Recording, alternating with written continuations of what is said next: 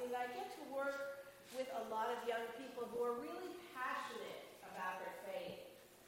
And they constantly inspire me to imagine and to work for the kingdom of God.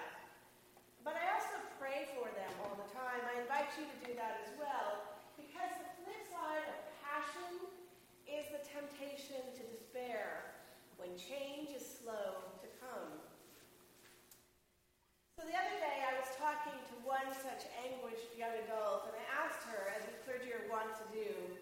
about what she was hearing from God in that moment.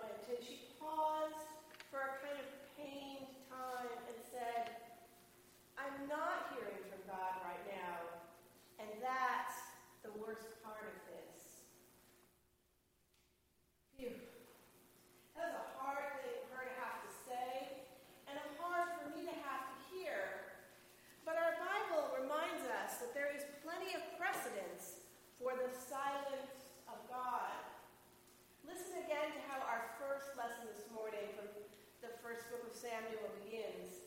The word of the Lord was rare in those days, visions were not widespread. So, what do the people of God do when we cannot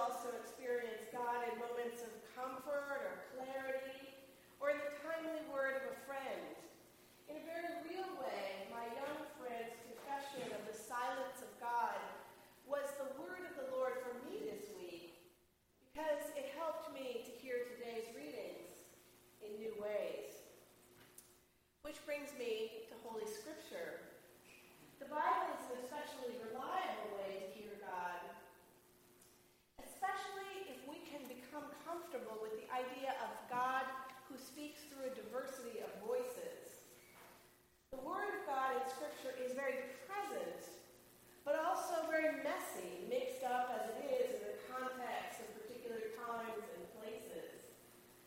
So reading the Bible has kind of taught me to think of the Word of God as something more like an ecosystem of voices than a singular, decisive, direct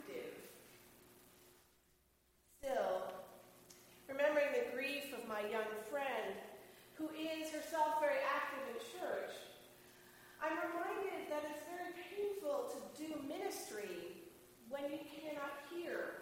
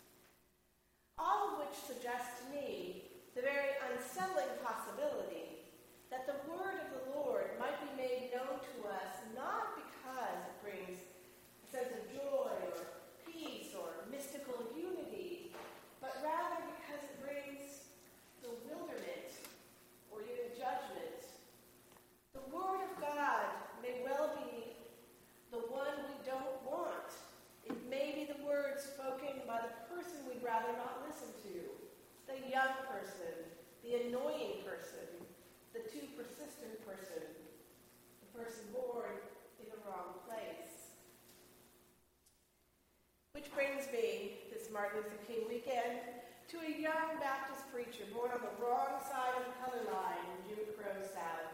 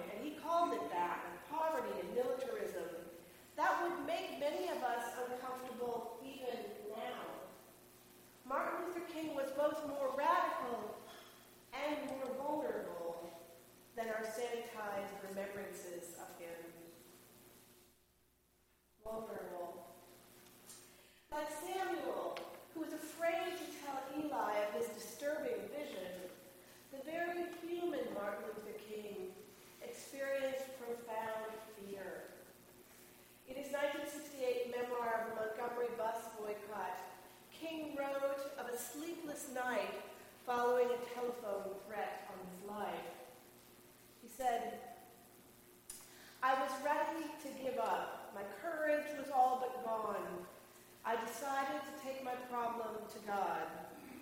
And the words I spoke to God that midnight are still vivid in my memory. He wrote, I am here taking a stand for what I believe is right, but now I am afraid, O oh God. The people are looking to me for leadership. And if I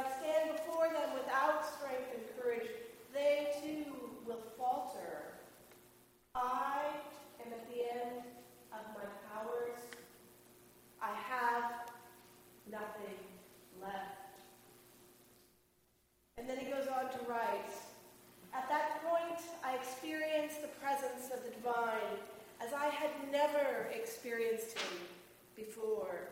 It seemed as though I could hear the quiet assurance of an inner voice saying, Stand up for righteousness, stand up for truth, and God will be at your side forever.